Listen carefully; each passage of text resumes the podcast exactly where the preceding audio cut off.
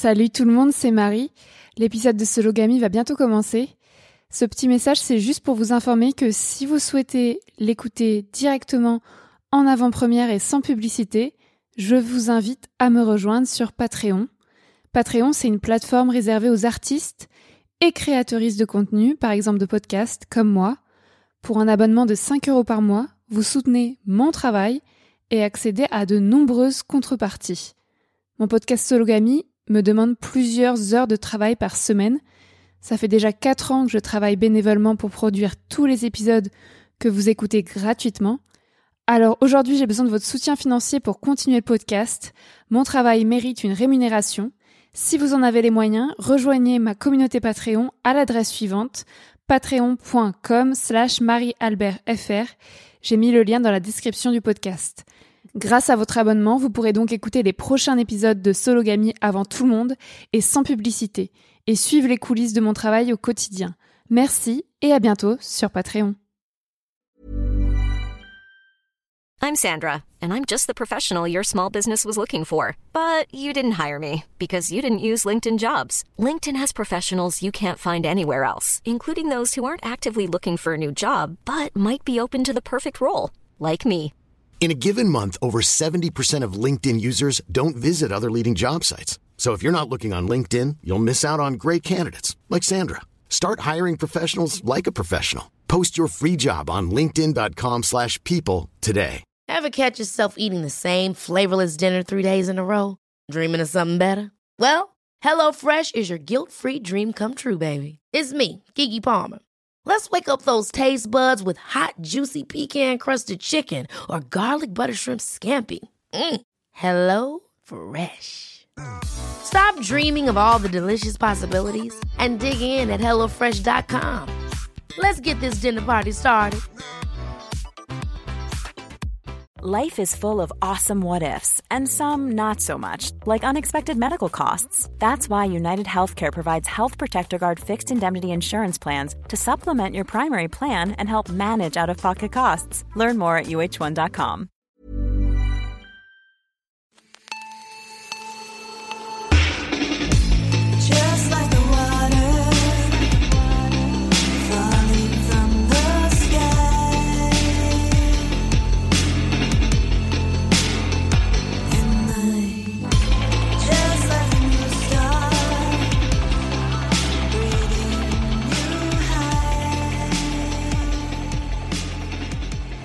Bonjour à tous, bienvenue dans Sologamy, le podcast des célibataires qui n'ont besoin de personne. Je vous présente l'épisode 20 de la saison 2 sur le thème de la sexualité et de l'aromantisme.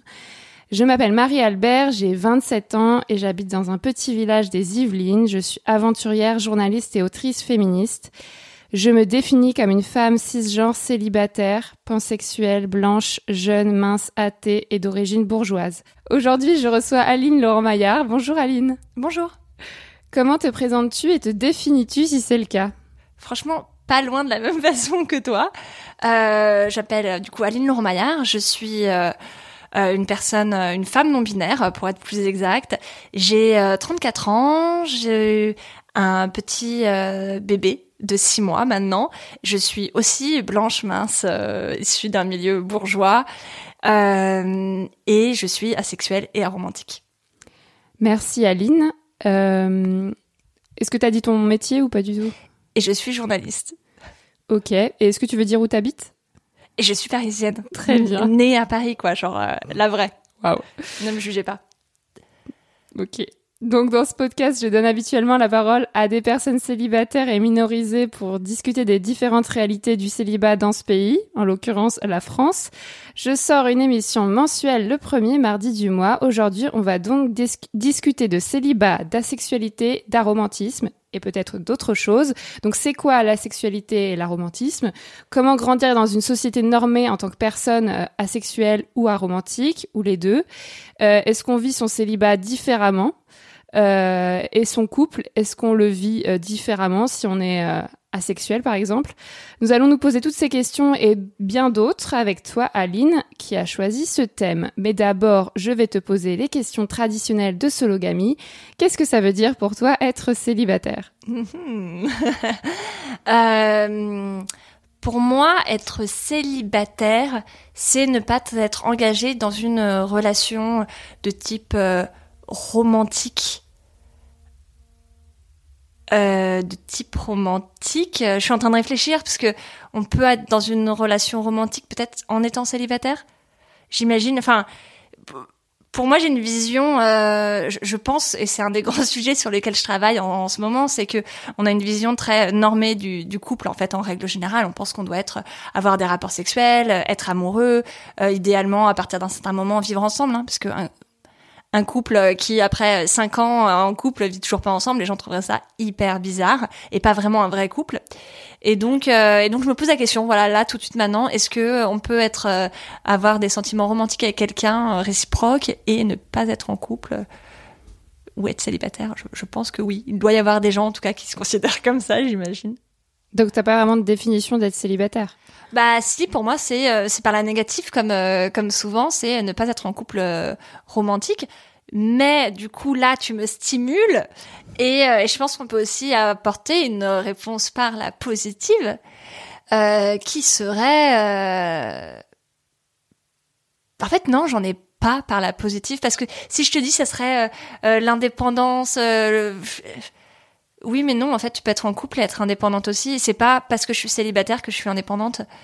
Donc euh, honnêtement, euh, c'est juste être euh, pas rentrée dans. euh, Je suis désolée, en fait, ta question, elle me, elle me fait partir dans tous les côtés parce que j'y avais même pas réfléchi avant. Et et ça crée plein de petits trucs dans dans, dans, dans mon cerveau là parce que ça peut être à la fois être un, une identité comme ça peut être euh, une situation temporaire. Et pour moi être célibataire c'est pas du tout la même chose que pour quelqu'un qui le subit ou pour qui c'est euh, un entre deux relations. Et pour moi c'est vraiment euh, euh, j'irais pas dire si si je peux le dire. Pour moi c'est presque une identité quoi c'est euh, je suis célibataire, je l'ai je, je, je, l'ai choisi, euh, j'en suis fière, je construis ma vie autour de, de mon célibat, même si euh, c'est tout à fait possible qu'un jour je sois dans une sorte de relation qui ressemblerait à une relation de couple telle qu'on l'a définie dans notre société à l'heure actuelle, mais c'est pas mon objectif quoi. Donc d'un certain côté, c'est à la fois euh, ma situation, hein, mon parti, mon identité et euh, et et aussi euh, un état. Dans quel état je me sens à l'heure actuelle Je me sens euh, joyeuse, euh, à l'aise et euh, célibataire. Très bien. Donc depuis quand es-tu célibataire? Est-ce que tu as souvent été célibataire dans ta vie? Je suis désolée, c'était hyper brouillon ce début. En plus, Non, ça fait super longtemps que j'ai pas écouté Sologamy parce que et je vais dire quelque chose d'horrible, mais j'ai écouté les premiers épisodes et après je me suis dit non, mais en fait, moi j'ai pas besoin d'un podcast sur le célibat parce que je me sens déjà tellement bien dans mon célibat. Euh, moi, je suis célibataire depuis pratiquement toujours, en fait. Euh, j'ai été en couple quelques fois. J'ai été en couple en tout quatre fois dans ma vie. La plus longue relation a dû durer deux mois, je crois. Euh, la plus courte a dû durer quelques semaines, en mode genre on se voit une à deux fois par semaine maximum. Donc c'était pas des relations, euh, c'était des relations qui étaient plus ou moins prenantes, mais bon, quatre relations de maximum deux mois en en presque 35 ans, je pense qu'on peut dire que je suis, que j'ai toujours été célibataire. Est-ce que tu relis bonheur et couple? Non Je te vois qui te marre, mais non, non, non, et clairement, euh, clairement pas du tout. Et c'est d'ailleurs parce que j'ai vu dans mon autour de moi, enfin, j'ai une grande majorité des amis hein, qui sont euh, qui sont en couple et qui sont heureux d'être en couple, Euh, mais euh, je les ai connus aussi célibataires et généralement, euh, elles étaient aussi elles étaient aussi heureuses, quoi. Donc non, je crois pas. En revanche, je crois que la façon dont on voit le couple comme une norme, comme quelque chose qui est nécessaire au bonheur dans notre société, c'est ce regard-là qui, pèse en fait. Et, et c'est ce que j'ai exploré donc dans le podcast que j'ai euh, euh, créé et euh, qui s'appelle Free from Desire, qui est disponible au, sur Paradiso Media et qui est gratuit. J'explique en fait à quel point moi toute ma vie je me suis imaginé être en couple mais d'une façon complètement irrationnelle parce qu'en même temps euh, inconsciemment je me suis aussi pratiquement toujours imaginé avoir des enfants seuls donc genre mon cerveau savait que j'étais pas faite pour être en couple. Et je cherchais pas à être en couple.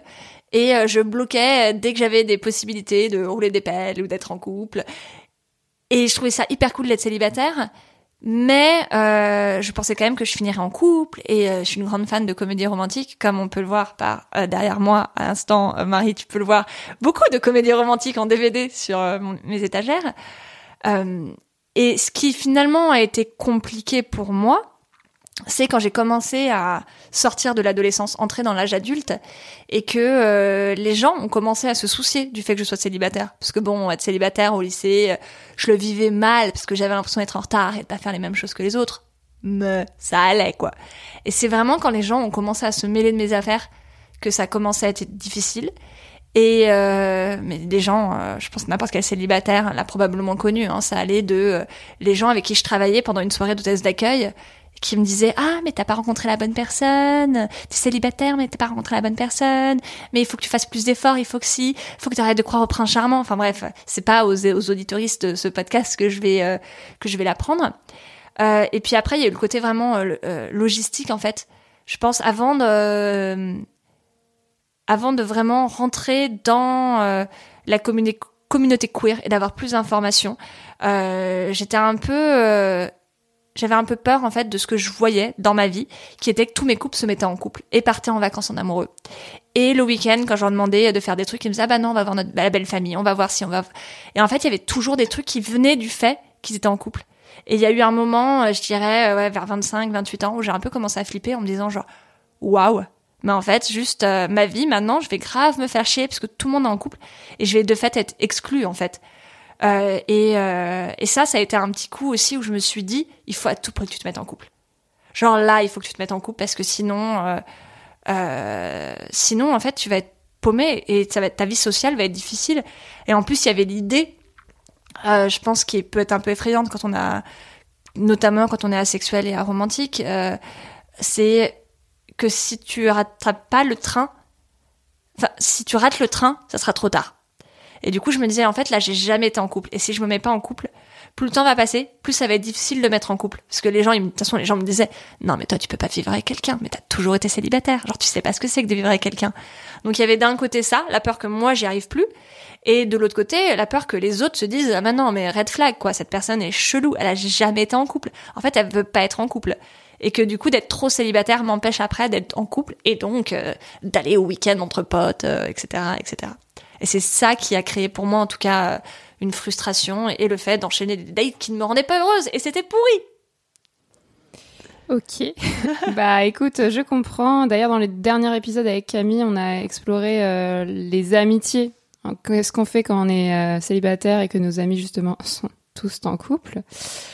Euh, donc, comment tu évolues euh, ta santé mentale aujourd'hui? Moi, je vais très très bien. Franchement, je j'ai rarement été aussi bien euh, dans ma vie. Euh, je pense que le fait d'avoir un enfant, ça a pas mal euh, pas mal joué aussi. Euh, en fait, d'une certaine d'un certain côté, j'ai mis longtemps à accepter que ma vie, en fait, elle, j'étais plus heureuse quand j'étais célibataire, parce que j'ai mis longtemps à comprendre ce que c'était, d'une part, que la sexualité et l'aromantisme, comprendre que ça me concernait, euh, comprendre qu'il y avait plein de personnes qui étaient célibataires et qui étaient heureuses, euh, et ensuite donner aussi une en fait, moi, j'avais l'impression pendant longtemps que j'étais un peu euh, dans l'attente, comme plein de personnes évidemment hein, qui sont célibataires, mais je me disais voilà, j'attends de trouver la bonne personne pour avoir un enfant, pour avoir si, même si dans ma tête, depuis que je suis gamine, je dis euh, si à 30 ans j'ai pas d'enfant, je ferai un enfant toute seule. Genre vraiment, je dis ça depuis que je suis adolescente, donc je savais très bien, moi, il y avait aucun doute dans ma tête que j'aurais un enfant, quoi. C'était, c'était même pas, c'était même pas une question, mais euh, d'attendre de me dire, euh, j'attends quand même de trouver la bonne personne. En fait, t'es toujours dans dans cette attente. Et, euh, et le moment où euh, voilà, le, le fait d'avoir accepté, compris, etc., mon asexualité, mon aromantisme, d'avoir plus fréquenté les milieux queer, d'avoir vu la grande diversité des modèles de vie qu'il pouvait y avoir et des modèles familiaux, et puis aussi de m'être fait des amis qui me ressemblaient plus, enfin, pas nécessairement qui me ressemblaient plus, mais dont le style de vie correspondait plus à mon style de vie. Et pas forcément, je- par là, je dis pas que j'ai euh, que des amis qui sont euh, célibataires avec des enfants, c'est pas du tout ça, mais en tout cas qui, euh, qui je savais allait me laisser, avec qui je pouvais faire des plans sur le futur. Et, euh, et ça, c'est hyper important. Par exemple, euh, une des marraines de, euh, de, de mon enfant Joe, euh, Ariel, salut Ariel, euh, que tu connais aussi Marie, euh, elle est, elle est en couple et elle veut pas d'enfant. Et ben en fait ça match hyper bien parce que du coup on fait plein de plans euh, ensemble sur ce qu'on fera. Elle me dit ah quand Joe il sera plus grand, je l'amènerai faire ci, je l'amènerai faire ça. Et, euh, et en fait d'avoir pu commencer vraiment à passer à l'étape suivante de ma vie, celui que j'attendais quoi, de, de monter ma famille, de pouvoir la visualiser. Tu vois, de pouvoir me dire euh, bah je vais aller en vacances avec un tel, avec une telle, je vais faire ci, je vais faire ça. Ça m'a vachement apaisée en fait parce que tout d'un coup j'avais exactement la vie que moi j'avais envie d'avoir et que je me créais comme moi je, je la voulais. On va voir après euh, ce qu'elle devient réellement, mais en tout cas, voilà, de me dire, bah en fait c'est possible. J'ai posé les bases, il y a des bases et euh, il y a des gens pour m'entourer et pour l'instant en tout cas tout se passe très bien. Cool. Est-ce que ton célibat pèse sur ta situation financière ou pas Euh, J'étais tellement en colère plus jeune, genre dans la vingtaine. Même j'étais en colère pour à peu près tout. Et je pense que beaucoup de ma colère a été liée à ma non-binarité, mon asexualité mon aromantisme. Euh, et un des trucs qui me rendait vraiment folle, c'était toutes les difficultés que j'avais dans la vie parce que j'étais célibataire. Euh, j'étais en colère parce que j'étais célibataire déjà d'un parce que je trouvais, je me disais que ma vie était moins bien que la vie des autres, euh, parce que je me sentais seule, parce que j'étais célibataire, parce que j'arrivais pas à être en couple. Et pourquoi moi j'arrive pas à être en couple? Et parce que bah ouais, parce que je voyais euh, mes potes qui euh, payaient moins cher pour aller en vacances, qui euh, payaient moins, qui avaient des appartements plus grands. Et très clairement, c'était une source de colère. Maintenant, je trouve qu'en règle générale, le temps fait généralement son travail. Et j'ai passé, je sais pas, 15 ans de ma vie à être en colère. Et puis, je sais pas, progressivement, la situation du monde n'a pas changé. Mon envie de le changer non plus. Mais, je sais pas, la colère a un peu disparu. Enfin, même carrément disparu. Euh, voilà, ou limite de, du, du je m'en foutisme, quoi. Genre, j'apprends qu'il y a une guerre, je suis là, genre, eh, dommage pour eux. C'est un peu horrible à dire, mais genre, euh, euh, voilà, pour moi, la colère, elle, elle, a vraiment disparu. Et je fais des trucs, mais genre vraiment, je réagis pas, au- je réagis plus aux, news.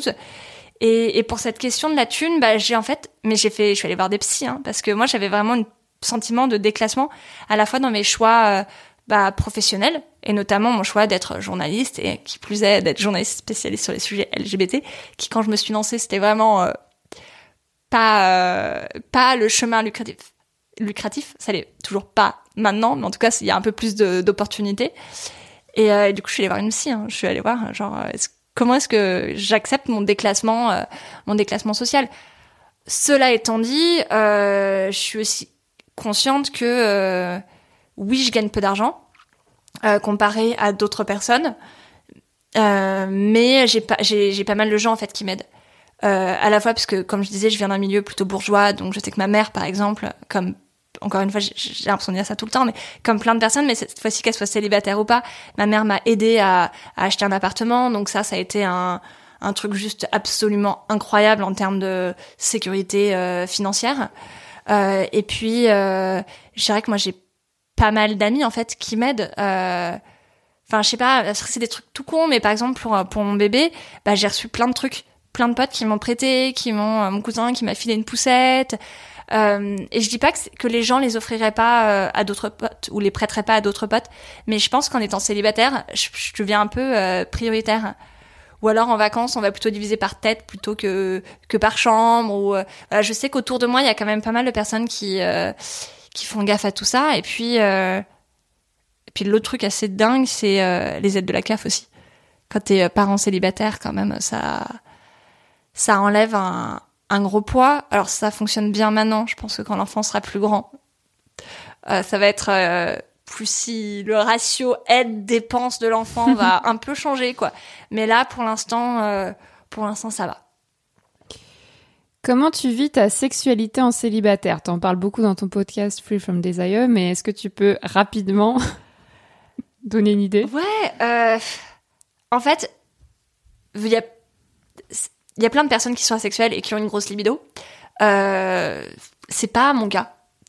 Euh, même si j'ai appris à me masturber, justement dans l'espoir, quand j'étais en couple, euh, d'apprendre à satisfaire ma partenaire et que du coup on puisse avoir une vie sexuelle et donc on puisse être en couple. Spoiler, on n'a pas besoin d'avoir une vie sexuelle épanouie pour être en couple et, et heureux. Euh, mais euh, euh, voilà, du coup j'ai un peu appris à me masturber. Donc maintenant j'ai l'impression de d'avoir déclenché un petit peu un truc. De fait, en fait, euh, je fais pratiquement euh, pratiquement rien. Euh, mais voilà, de temps en temps, je me frotte sur mon matelas, quoi. C'est à peu près l'étendue de ma sexualité.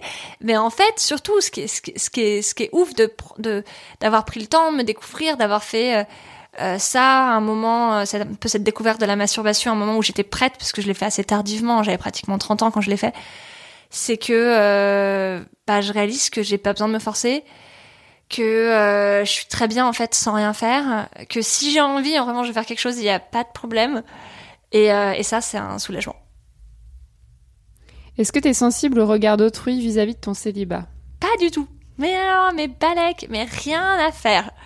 Vraiment rien à faire. À la limite, je suis plutôt offensée si les gens pensent que je suis en couple, quoi.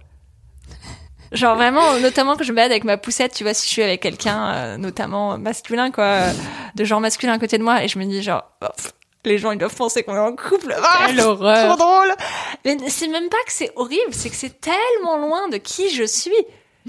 Genre vraiment, pour moi, je comprends même pas les gens qui sont en couple. Je sais que c'est pas ton cas parce que toi t'as été en couple et tout, mais genre vraiment, moi j'ai tellement peu été en couple que déjà d'un, ça me semble être euh, euh, des vagues souvenirs lointains. Et je suis là, genre vraiment, c'était moi.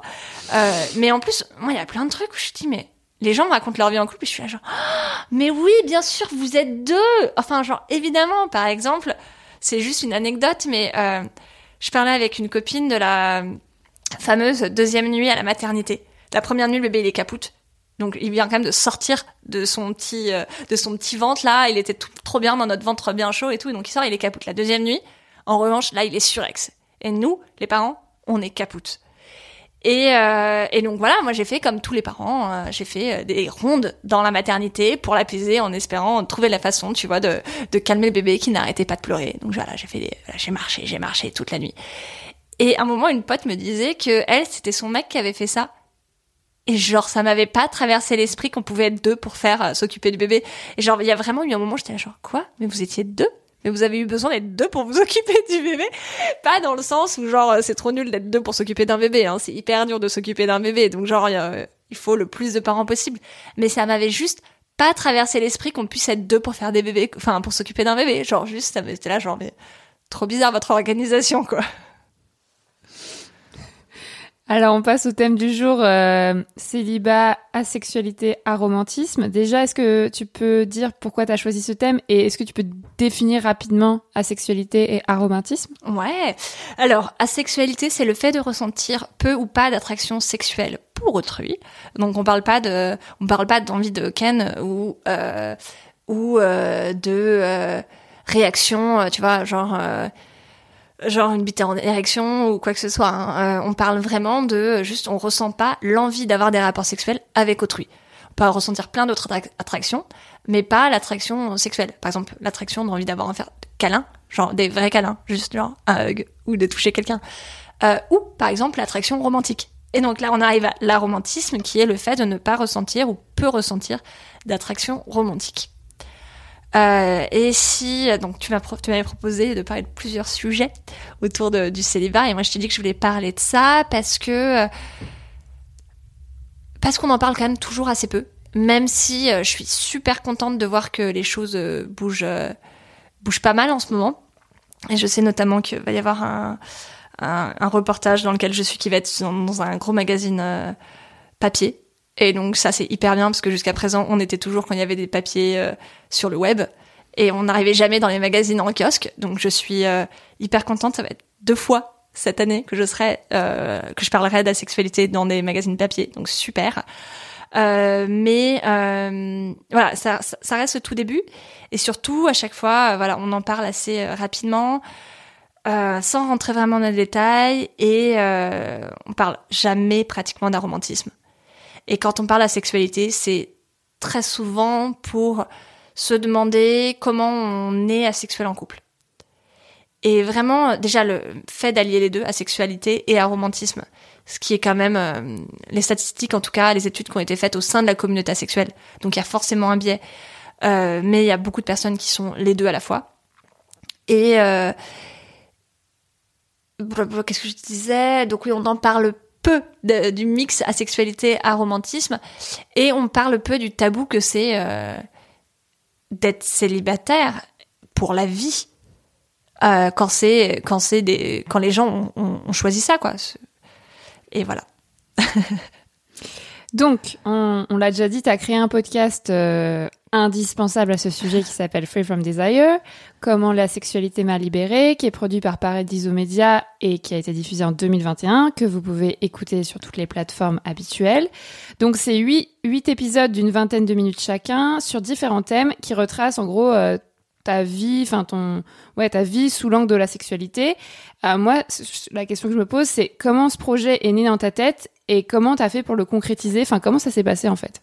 Bah exactement en fait euh, le même euh, la même raison qui m'ont poussé à te proposer ce thème pour cet épisode. Parce que euh, bah, y a, y a- enfin jusque récemment il y avait vraiment rien comme contenu sur la sexualité. Ou alors c'était des contenus qui étaient souvent tout pétés. On en a un peu parlé avant de commencer le podcast, hein, mais c'est genre des, des émissions à la euh, c'est ma vie, euh, non je sais plus comment ça s'appelle, là, l'émission à la télé avec des psys qui te disent euh, oh là là, oh là là, ils doivent être malheureux, ou alors euh, des, des, des des articles où les informations sont littéralement fausses, genre les gens ils mettent asexué au lieu de asexuel, ce qui n'a rien à voir. Asexué, c'est que tu n'as pas de sexe. Tous les êtres vivants, tous les êtres humains, excuse-moi, euh, ont des sexes, donc il n'y a pas d'être humain qui est asexué. Juste ça n'existe pas. Euh, et voilà. Et donc du coup, il y avait très peu d'informations. Moi, j'avais va- vachement galéré, et c'est ce que j'explique dans le podcast, à, à d'abord d'un savoir que la sexualité existait parce que je l'ai découvert, je devais avoir 25 ans. Euh, ensuite, à l'accepter parce qu'il s'est passé de très nombreuses années où je tournais autour du pot et je savais, je me doutais que je l'étais. Enfin, au fond de moi, je le savais, mais j'étais pas prête à assumer parce que déjà d'un, il y avait un manque d'informations. Je suis pas trop le genre de personne à aller sur des forums, donc euh, du coup, j'étais pas trop allée dans ce genre de communauté. euh, et donc, j'avais pas trop lu ces informations-là. Peut-être que j'étais pas prête aussi, tout simplement pour euh, pour avoir ces informations-là. Parce qu'en fait, foncièrement, je manquais tellement de modèles de personnes qui étaient asexuelles et heureuses. Et en fait, j'avais, j'étais foncièrement, j'étais terrorisée que si j'étais asexuelle, plus personne ne voudrait être en couple avec moi. Euh, parce que je ne savais pas qu'il y avait des couples qui n'avaient pas de rapport sexuel ou que euh, le ciment du couple, ce n'était pas la sexualité. Et euh, après, une fois que j'ai accepté d'être asexuelle, euh, ça a plus ou moins été le moment où j'ai un peu, je commençais vraiment à en avoir marre d'aller à des, à des, à des rencarts. Parce que en plus, bah, il y avait rien qui se passait. Enfin, déjà, je pense que pour n'importe quelle personne qui a du désir sexuel et de l'attirance romantique, c'est relou les rencarts. Mais alors, quand en plus tu les vis pas, moi, à chaque fois j'y allais, je me dis mais comment je vais savoir si cette personne me plaît? Et plutôt que de me dire, euh, bah en fait, si tu ressens rien, euh, c'est que c'est pas la bonne personne, je me disais mais comment je vais faire? Puisque moi j'ai euh, ce petit handicap de pas ressentir les choses aussi vivement que les autres, comment je vais faire pour savoir? Et donc voilà, je pense que le moment où j'ai commencé à en avoir marre et que je réalisais qu'en fait ma vie était plutôt pas mal, et je me suis dit bon bah au pire si je dis euh, publiquement que je suis asexuelle et que les gens le sachent et que du coup euh, je suis plus jamais en couple, c'est pas trop grave. Allez, on prend le risque. Et il y a eu un peu ce moment où je me suis dit genre OK, tu peux prendre le risque maintenant potentiellement de pas être en couple parce que je me sens mieux, parce que je suis dans des communautés queer, parce que ma vie elle est sympa, parce que tout ça tout ça. Et c'est que une fois en fait que j'ai fait ce deuil de la de la vie en couple que j'ai réalisé un jour, mais pour le coup, la réalisation de la sexualité, ça a été, euh, ça a pris du temps, et la réalisation de mon aromantisme, ça a été immédiat. Au fond, ça a pas vraiment changé ma vie de réaliser que j'étais aromantique parce que euh, j'avais déjà en fait euh, adapté ma vie à à mon aromantisme en fait. Donc ça a rien changé à part que euh, bah d'un, je peux en parler maintenant parce que genre j'ai un mot pour pour le dire et et je peux un peu plus faire de voilà mon travail de journaliste sur euh, ce sujet Euh, et euh, et d'autre part il y a quand même un soulagement en fait de savoir que je suis pas la seule en fait à juste pas réussir à pas réussir à je mets plein de guillemets à toutes les expressions que j'utilise là, mais tomber amoureuse, puisque c'est un gros sujet que j'aborde dans le podcast, mais en fait, on, ne, on tombe très rarement amoureuse, on décide d'être amoureuse dans la très très grande majorité des cas. Life is full of awesome what ifs, and some not so much, like unexpected medical costs. That's why United Healthcare provides Health Protector Guard fixed indemnity insurance plans to supplement your primary plan and help manage out of pocket costs. Learn more at uh1.com. Ever catch yourself eating the same flavorless dinner three days in a row? Dreaming of something better? Well, HelloFresh is your guilt free dream come true, baby. It's me, Kiki Palmer. Let's wake up those taste buds with hot, juicy pecan crusted chicken or garlic butter shrimp scampi. Mm. Hello Fresh. Stop dreaming of all the delicious possibilities and dig in at HelloFresh.com. Let's get this dinner party started.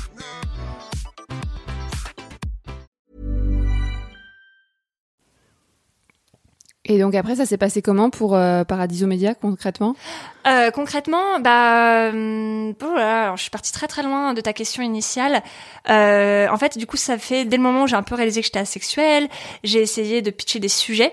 euh, parce que je me suis dit, bah moi, en fait, par curiosité, j'avais envie d'en savoir plus, et je me disais aussi, les gens ont besoin de savoir. Et il n'y avait pas beaucoup de médias qui me prenaient mes sujets, voire pas du tout. Et, euh, et je me suis dit bon, peut-être que les podcasts ça passerait mieux. J'avais déjà fait un podcast avant. Je me suis dit allez, on va on va tenter les podcasts. Et euh, là j'ai euh, contacté Paradiso et je leur avais proposé un petit podcast un peu pour donner la voix à d'autres personnes asexuelles. Et en fait, ils étaient tellement chauds, ils ont fait genre non non en fait on fait on fait pas ça. En fait, on va faire un truc trois fois plus ambitieux, quatre fois plus long, et, et, euh, et tu vas nous raconter ta vie, et on va faire ci, et, euh, et on a fini par faire un truc qui m'a pris un temps euh, incroyable, avec une énorme équipe derrière, et c'était hyper cool. Moi aussi, comme question, je me pose, euh, ça t'a apporté quoi la sortie du podcast? Est-ce que tu as eu des retours? Je sais que oui. Euh, comment tu te sens aujourd'hui par rapport à ce travail? J'ai euh, franchement rarement été aussi fière de quelque chose. Euh, après, c'est pas du tout un travail perso, comme je disais, il y avait une énorme équipe. Hein, big up à, à Suzanne Collin, notamment ma, ma productrice, qui m'a poussée euh, de vraiment à aller euh, à creuser énormément. Euh, et je suis hyper fière du travail qu'on a fait euh, tout ensemble. Et ça, c'est déjà voilà, je, je suis hyper fière de, de ce qu'on a fait. Je trouve ça canon. Mais ce qui me fait plaisir. À la fois bon, euh, journalistiquement et en termes professionnels, j'ai l'impression d'avoir fait des choses nouvelles et ça c'est hyper cool. Mais ce qui me fait aussi super plaisir, c'est de voir la, réception de ce qui s'est passé, de voir le nombre de gens en fait qui m'ont écrit. Bon là ça se calme un petit peu parce qu'il est sorti il y a six mois maintenant, euh, peut-être pas six mois mais mais, mais pas loin. Euh, mais euh, quand il est sorti, je recevais des messages, mais euh, tous les jours quoi. Tous les jours, je recevais des messages des gens qui soit euh, me disaient euh, merci, euh, c'est exactement ce que j'ai vécu, ça fait du bien de parler de et d'autres qui me disaient je mets un mot pour la première fois. Donc il y avait à la fois le bien que je faisais, ou plutôt que le podcast faisait aux personnes qui étaient, qui se savaient concernées, et celles qui se savaient pas concernées, et toutes celles qui du coup m'ont dit j'ai appris des choses, ça va m'aider pour ma sœur, mon mec, ma cousine. Enfin genre vraiment il y avait ce sentiment que pour la première fois en France, on avait une plateforme pour creuser ce sujet qui n'avait jamais été creusé auparavant. Et, euh, et de pouvoir rentrer dans des détails. Jusqu'à présent, vraiment, à chaque fois que je proposais des sujets, on me disait non, non, en fait, tu vas nous faire une présentation de la sexualité. Et c'est tout ce qu'on avait. Et donc, c'était hyper cool de pouvoir vraiment euh, creuser, mettre de l'intime, avoir plusieurs témoignages. On a parlé un petit peu de sexualité, mais j'ai interviewé quatre personnes sur le rapport à leur sexualité. Et ça, euh, pratiquement personne ne l'avait jamais fait, quoi. Enfin, je crois. En tout cas, pas dans, ce- pas dans cette euh, intimité et dans ce détail. Et donc voilà, donc ça, j'étais hyper contente. Et puis j'étais aussi hyper contente que il y a eu, que, il y a eu, si tu veux, un un engouement par la presse assez ouf pour un podcast de, tu vois, d'une d'une nobody quoi. Et euh, Tu et- n'es pas une nobody, mais d'accord. non, mais enfin à la base si, à la base si. Je suis euh, maintenant je commence à être un peu connue par euh, par mon travail, mais à la base euh, je enfin je veux dire, euh, ok il y a les journalistes euh, queer qui me connaissaient, mais euh, à- en dehors de en dehors du milieu queer, il y avait pas grand monde qui me connaissait. Et euh, je veux dire, il y, a des, stars qui font des, podcasts, des artistes et qui ont moins de retours presque que, mon podcast. Et, même Paradiso, on était là genre ouais, on s'attendait à avoir de la presse, mais juste pas du tout à ce point-là. Et en même temps, j'ai un peu les boules parce que bon, ça faisait longtemps que je pitchais des sujets sur la sexualité et j'en faisais rien. Et maintenant, je vois bah, des super sujets qui se font.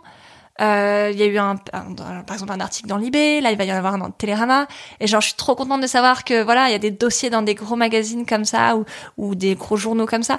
Et en même temps j'ai un peu les boules que moi j'ai jamais réussi à les vendre, donc je suis genre super contente d'être interviewée euh, et que d'autres personnes surtout soient interviewées. Je suis super contente. À un moment on était que trois à parler de la sexualité quoi. Genre vraiment c'était euh, c'était genre on se connaissait quoi. Dans les médias, on était que trois à oser en parler publiquement, être interviewés.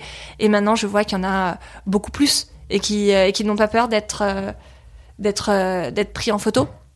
Ce qui n'était pas du tout le cas avant. Donc ça, je suis super contente de voir le renouveau des visages et et donc ça, c'est ça, c'est assez incroyable et je sais très bien que c'est quand même en grande partie parce qu'on a fait le podcast et que du coup on a eu des articles, qu'on a fait, voilà, on a fait, je fais tout quoi, on a fait euh, Combini, euh, tous les tous les gros médias et euh, et voilà après c'est une bulle en fait. Dès qu'on commence un peu à mettre le pied, euh, bah, plus il y a de journalistes qui voient le sujet, plus il y a de journalistes qui s'y intéressent et et tout d'un coup tu te trouves avec une vague. euh, une vague d'articles sur le sujet qui sont globalement très bien faits maintenant, en fait. Et c'est ça aussi la différence, mais c'est aussi parce que la communauté asexuelle euh, et aromantique, même si les gens sont surtout intéressés à la sexualité, encore une fois, euh, maintenant elle commence à être bien organisée et bien éduquée. Et il y a des livres qui sont sortis, en fait. Il y a pas mal de livres qui sont sortis.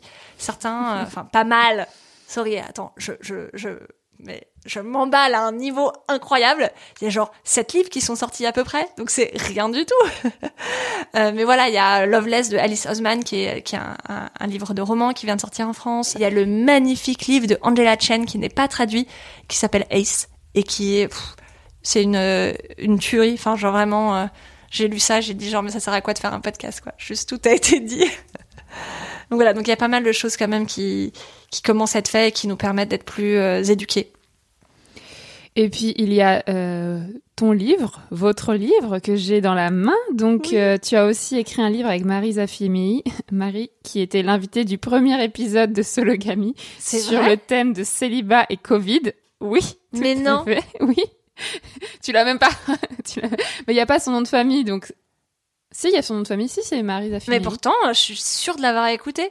Bah, tu l'as écouté, Bah, mais écoute. peut-être qu'à l'époque tu connaissais Bah, pas Marie ou je Alors on sais se pas. connaissait, mais on se connaissait pas très bien, donc c'est possible effectivement que j'ai pas reconnu sa voix ou j'ai pas tilté ou euh, trop drôle.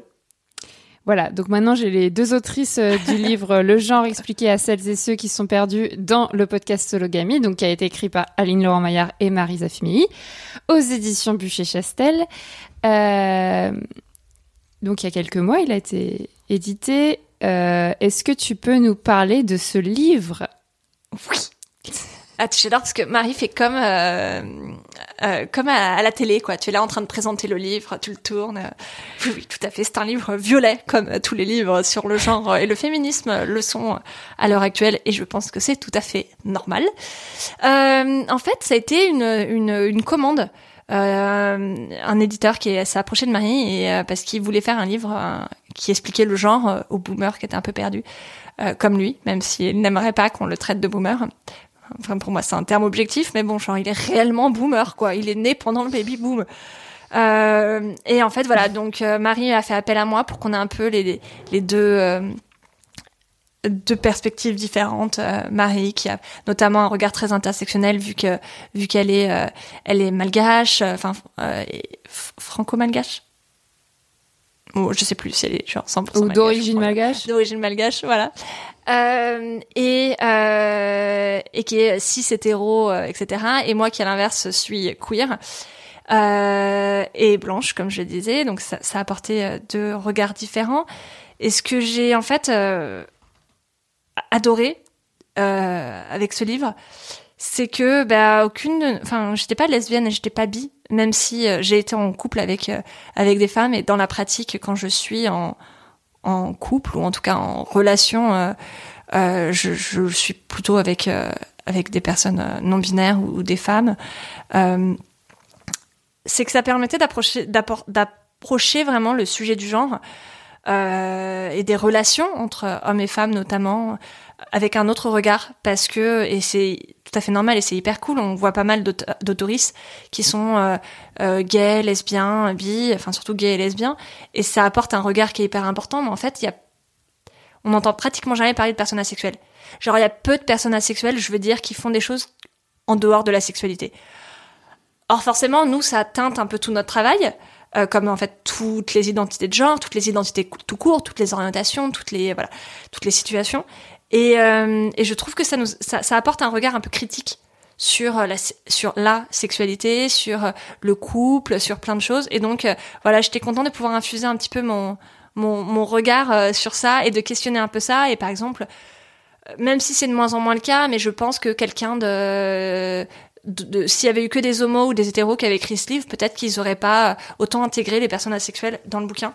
Et nous, on a toujours fait attention à jamais dire juste euh, l'hétéro et l'homosexualité, mais à toujours dire euh, quand il fallait tout citer euh, l'hétéro, la l'homosexualité et euh, et, euh, et, la, et la sexualité quoi. Et je pense que c'est hyper important en fait au-delà de faire des choses sur la sexualité, d'intégrer la sexualité comme une des orientations euh, sexuelles ou, ou romantiques euh, dans le dans le quotidien quoi. Juste que ça devienne en fait une sorte de une sorte de normalité parce que c'en est une en fait c'est c'est pas du tout anecdotique en fait. Et euh, et de plus en plus on commence à se demander s'il y aurait pas autant de personnes asexuelles et aromantiques que de personnes euh, homosexuelles ou homoromantiques ou biromantiques. Euh, les chiffres en fait sont juste dingues et, et n'arrêtent pas d'évoluer parce qu'une fois que tu découvert que c'était possible t'es beaucoup plus euh, amené en fait à même t'es beaucoup plus à même de te dire ah ouais en fait peut-être que je suis pas hétéro parce qu'il y a énormément de personnes euh, euh, asexuelles et aromantiques qui pensent être hétéros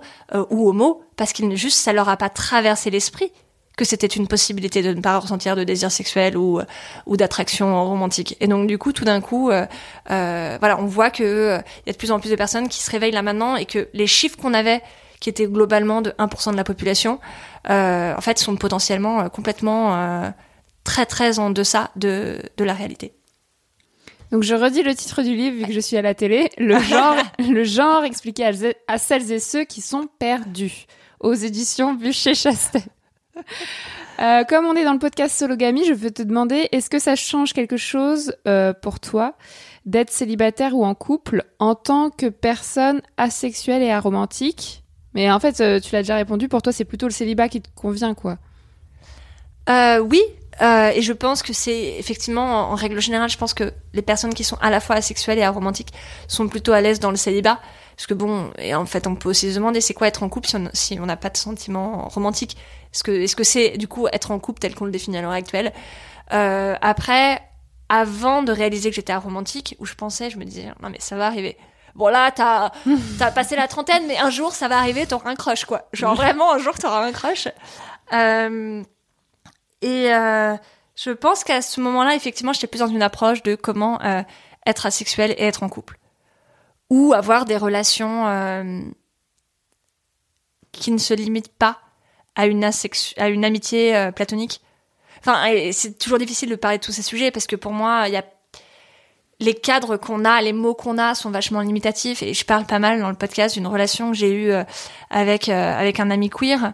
Euh, on était un peu des friends with benefits, mais les benefits c'était pas vraiment vraiment du cul, mais c'était pas non plus une amitié comme je pouvais en avoir avec d'autres. Tu vois, pour moi c'était un autre type d'amitié euh, dans laquelle on pouvait passer du temps euh, nu à se faire des câlins et parfois à s'engager dans des actes qui étaient euh, sexuels. Mais en plus de ça, je veux dire, c'est quoi euh, la définition des actes sexuels?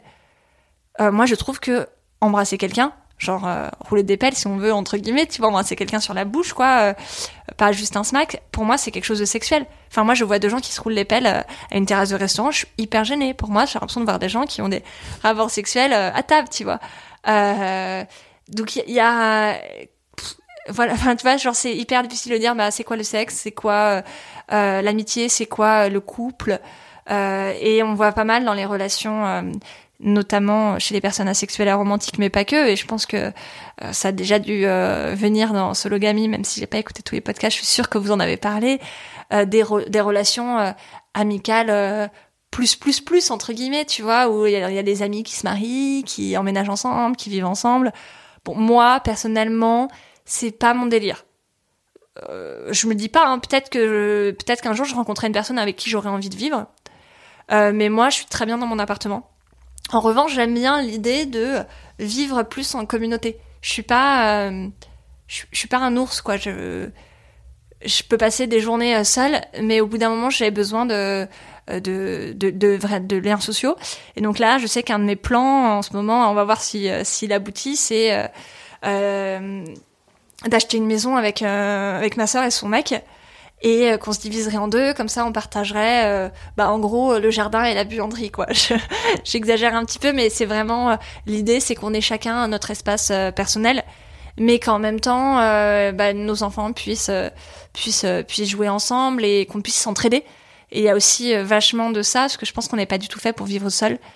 Et que maintenant qu'on vit en ville bah forcément on vit de façon plus plus éloignée et qu'on a un peu perdu le côté entraide euh, villageois et, euh, et ça c'est pas non plus quelque chose qui me qui me bat Ouais, ouais, on a fait un épisode sur l'habitat justement avec Charlène l'année dernière. Et c'est trop intéressant de parler de ça. On, a, on est beaucoup de célibataires à vouloir vivre comme ça en communauté. Et il faut construire cette communauté, c'est un sacré défi. Mais ouais, je me demande si je l'avais pas écouté cet épisode. Mais euh, moi, il y a un, truc qui m'embête un petit peu avec ça, c'est qu'à chaque fois que j'en entends parler, c'est quelque chose de euh, voulu par les gens. Euh, Enfin, ce que je veux dire, c'est que c'est des personnes qui cherchent à vivre avec d'autres célibataires.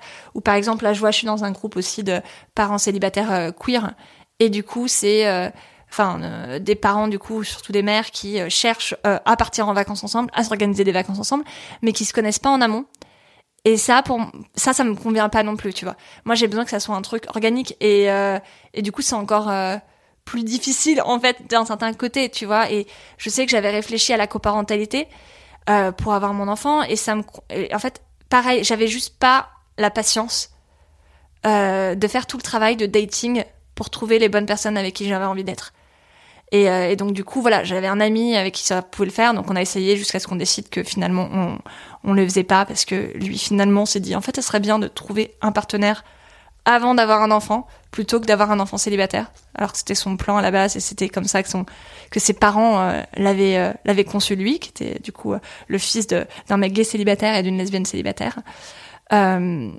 Mais voilà j'avais pas le courage de faire les petites annonces et de regarder parce que tu enfin faut du temps. Enfin tu vois même pour habiter avec des gens pour faire un projet bah moi j'aurais besoin de vraiment si c'est vraiment collectif tu vois euh, de vraiment euh, apprendre à connaître ces personnes.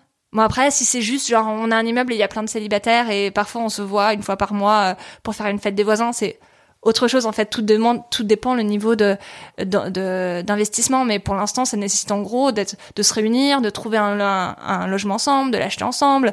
Donc c'est tout de suite hyper hyper lourd en fait parce qu'on manque de structure. Mais euh, ouais, moi je suis à fond sur ces idées quoi. Que dans le futur, on puisse avoir des immeubles qui soient là avec des gens qui sont motivés par l'envie de s'entraider, avec plein de figures euh, familiales euh, différentes quoi. Grave. Euh, donc aujourd'hui, tu es parent d'un enfant, donc tu es parent célibataire, asexuel et aromantique. Euh, ça représente quoi pour toi cette famille par rapport à ton identité et ton parcours? Tu as dit que tu étais déjà très heureuse. Ah, ça me semble assez normal. En fait, euh, c'est ce que je te disais un peu tout à l'heure. En fait, je je conçois pas vraiment de l'avoir autre chose. En fait, on s'habitue tellement vite à sa propre vie. Et même, ça m'est arrivé encore encore un exemple débile, hein, mais quand j'étais euh, quand je faisais mon suivi de grossesse et que je voyais des gens qui étaient à deux dans la salle d'attente, j'étais genre mais genre il y a des moments où j'étais genre ah mais oui ils sont deux à avoir un enfant et en fait tu vois genre vraiment hyper rapidement en fait bah ça me semble tellement naturel que pour avoir un enfant, tu dois te faire inséminer, quoi. Et que t'es seul dans la salle d'attente. Et que, en fait, pour moi, c'est c'est juste, comme c'est la façon dont je le vis, bah, ça me semble hyper naturel. Et puis, même si j'ai eu une phase assez longue où je pensais que euh, ma vie serait mieux si elle ressemblait pas à ce, à quoi elle ressemble aujourd'hui, euh, inconsciemment, en fait, j'ai toujours su que j'allais en arriver là. Euh, et ça a vraiment été avec moi depuis depuis hyper longtemps que je me projette en tant parent célibataire. Et donc ça me semble juste être la continuation logique de ma vie en fait. Donc ouais ça me semble normal. C'est comme les gens qui me disent euh, t'es courageux je suis bah genre non littéralement je fais juste ce que j'ai envie de faire. Genre j'ai rien à perdre. Genre tu vois ce que je veux dire? Genre ça j'ai juste rien à perdre. Je fais juste ce que j'ai envie de faire et ce qui me va et qui me permet d'être heureuse. C'est pas Ouais, j'aime pas quand les gens me disent que je suis courageuse. Je suis genre, what? Je crois que j'ai lu une fois un article où tu disais ça, j'étais là genre, ouais Genre, t'es courageuse de marcher, t'es courageuse de porter plainte. Je fais, mais en fait, euh, ça devrait être juste des choses qu'on peut faire. C'est ça, enfin, genre, c'est pas parce que vous, ça vous fait peur que nous, ça doit nous faire. Enfin, si, si nous, ça nous fait pas peur, nous, ça nous semble normal, c'est pas du courage. Ouais, quoi. puis ça ren- renvoie au danger, ça renvoie au fait qu'en tant que femme ou personne minorisée, on doit être en danger, quoi. Ouais, Enfin, ouais, c'est exactement ça. C'est flippant. Bah, je me rappelle, c'est pas du tout le sujet de, de cet épisode, mais les premiers voyages que j'ai fait euh, toute seule quand j'avais, euh, je sais pas, 23 ans, et notamment quand je suis partie au Moyen-Orient euh, euh, toute seule et j'ai fini par, euh, par y vivre, euh, les gens me disaient, ah, t'es courageuse. Et j'étais là, genre, de quoi de partir en vacances? De vivre ma meilleure vie. Genre vraiment, vous réalisez ce que vous êtes en train de dire? Genre juste, j'ai travaillé, j'ai mis de l'argent de côté, j'ai de l'argent pour voyager, je voyage. Genre, c'est quoi euh, J'ai rien à perdre, c'est pas dangereux, euh, je sais pas... euh, pas. Enfin, pour moi, le courage, c'est de faire un truc que t'as pas envie de faire, parce qu'il faut que tu le fasses. Mais voilà, si tu fais un truc que t'as envie de faire, et c'est pas du courage, quoi. On arrive à la fin de l'épisode. J'aime bien demander à mes invités comment est-ce qu'on se connaît. Moi, je sais comment je te connais, mais ça se trouve, toi, tu me connais différemment parce qu'en fait, j'ai appris que tu me connaissais, mais je savais pas que tu me connaissais. Donc, comment on se connaît, Aline? Euh, bah, on est toutes les deux journalistes euh, féministes. Et alors, il y a plein de journalistes féministes qu'on connaît pas? Non, ouais, ouais, bien sûr. D'ailleurs, souvent, je me dis genre, waouh, c'est dingue, j'ai l'impression de connaître tous les journalistes féministes, mais en fait, il y en a plein qui sont pas dans le milieu des journalistes féministes. Mais toi, tu fais un peu partie du, du milieu. Enfin, je sais que, si je me trompe pas, t'as Prenons la Une, euh, tu connais plein de personnes que je connais. euh, voilà, j'ai juste ton nom est arrivé dans mes conversations un nombre de fois euh, incroyable. Donc, Ah bon? euh, Mais ouais, mais ouais. Ah, donc, c'est pas genre, mais c'est, ça peut être sur les réseaux sociaux, par exemple, tu vois. Oui, bien sûr. Non, non, mais j'ai vu, j'ai vu ce que ce que tu faisais. J'ai suivi aussi euh, ton. euh, euh, T'appelles pas ça randonnée T'appelles ça? Mon Survivor Tour? Ouais, voilà. Euh, mais euh, mais je te suis sur les réseaux, mais euh, à la base, c'est surtout parce que d'autres journalistes m'avaient parlé de, de ton travail et euh, t'étais sur YouTube avant, non? Il y avait pas un truc Ouais, j'avais fait. Oui, j'avais fait des vidéos. Voilà. Et je me rappelle du coup que en- avoir entendu parler de toi, je crois, pour la première fois, quand tu faisais euh, ce projet avec des amis qui me disaient, mais est journaliste, elle fait du YouTube, euh, mais est-ce que c'est, euh, est-ce que c'est un bon choix euh, journalistique? Et j'étais là, genre, bah, je sais pas, on fait ce qu'on veut, quoi. Je vous renvoie à mes magnifiques vidéos YouTube. Je vais mettre le lien puisque je n'en parle jamais. Euh, alors pour finir, euh, Tu m'as pas dit, du coup, toi, comment tu me ah, connaissais euh, je le dis pas, sauf si on me demande. Euh, bah moi je sais pas, je me rappelle jamais. Je pense que j'ai suivi ton travail. Après tu vas me dire. Tu dis qu'avant les médias prenaient pas tes sujets sur la sexualité, mais je savais que tu étais asexuelle bien avant que tu fasses le podcast, donc euh, il y avait quand même un discours. T'étais quand même connue dans le milieu pour ça. Oui, parce que je, en fait, euh, c'est facilement identifiable quand t'es la seule à faire quelque chose, quoi. Mm. Et de fait, je suis. euh, alors, plus maintenant, je sais qu'il y a une autre journaliste asexuelle qui est ouvertement asexuelle et qui a témoigné une fois euh, dans un appel à témoignage. Euh, Sarah Andress, qui fait le, la newsletter Lisbeth.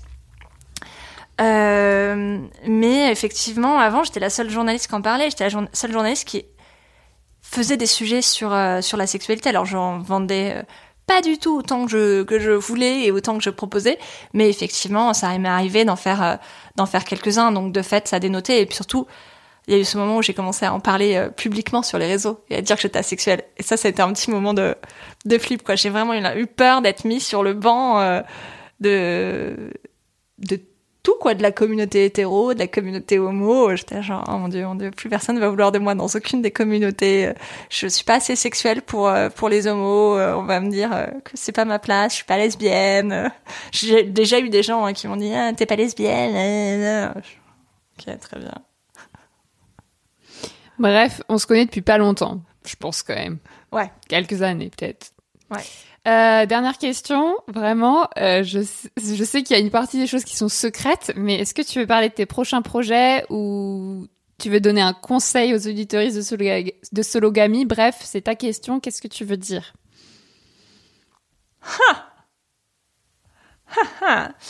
Euh, non, je- je- j'ai des projets hyper hyper cool. Je sais pas euh, à quel point je peux en parler. Donc juste j'ai des projets euh, cool où je vais parler pas mal, euh, un peu de tout, tous les sujets que j'ai abordés là, mais en plus poussé. Je parlais aussi de masculinité dans les, dans les. Euh, j'ai des projets jusqu'à 2023, donc euh, donc voilà, suivez-moi sur sur les réseaux.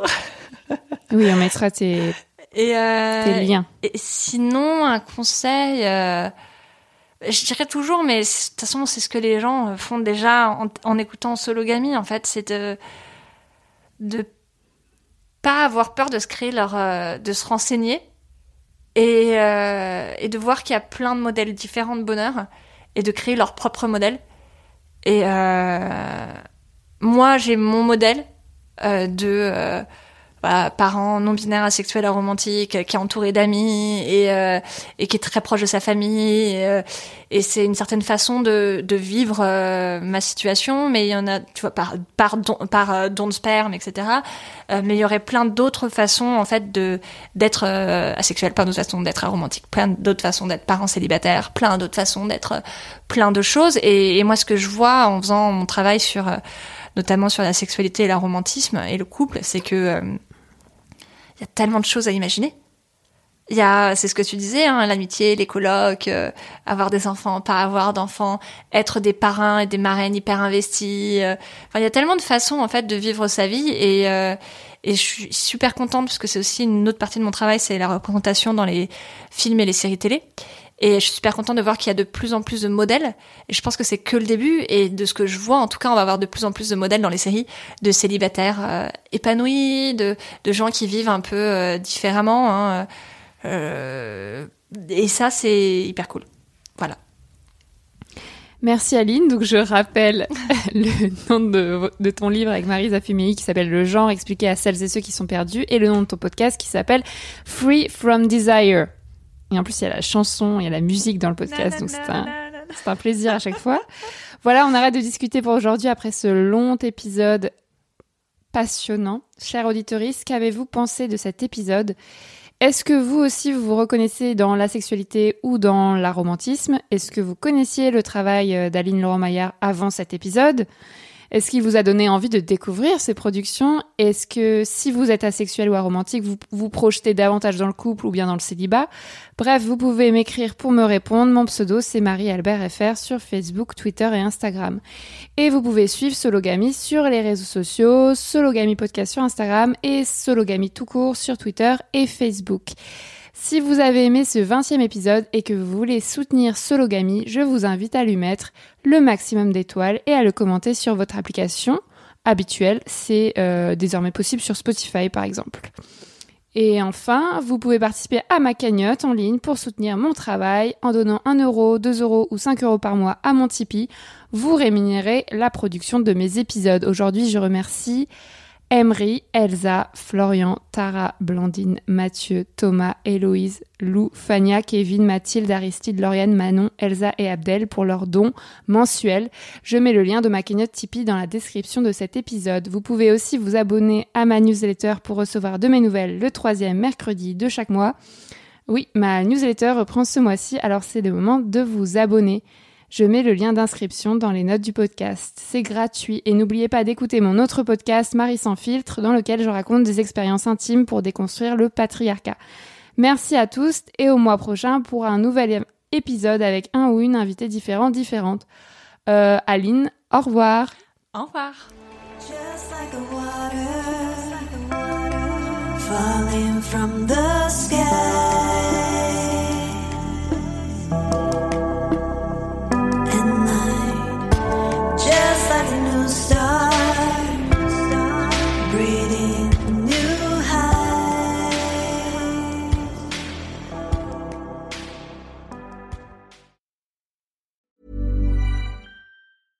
Even on a budget, quality is non-negotiable. That's why Quince is the place to score high-end essentials at 50 to 80% less than similar brands. Get your hands on buttery soft cashmere sweaters from just 60 bucks, Italian leather jackets, and so much more. And the best part about Quince, they exclusively partner with factories committed to safe, ethical, and responsible manufacturing. Elevate your style without the elevated price tag with Quince. Go to quince.com slash upgrade for free shipping and 365-day returns. Hi, I'm Daniel, founder of Pretty Litter. Did you know cats tend to hide symptoms of sickness and pain? I learned this the hard way after losing my cat, Gingy. So I created Pretty Litter, a health monitoring litter that helps detect early signs of illness by changing colors, saving you money and potentially your cat's life. Pretty Litter is veterinarian developed, and it's the easiest way to keep tabs on your fur baby's health right at home. Go to prettylitter.com and use code ACAST for 20% off your first order and a free cat toy. Terms and conditions apply. See site for details.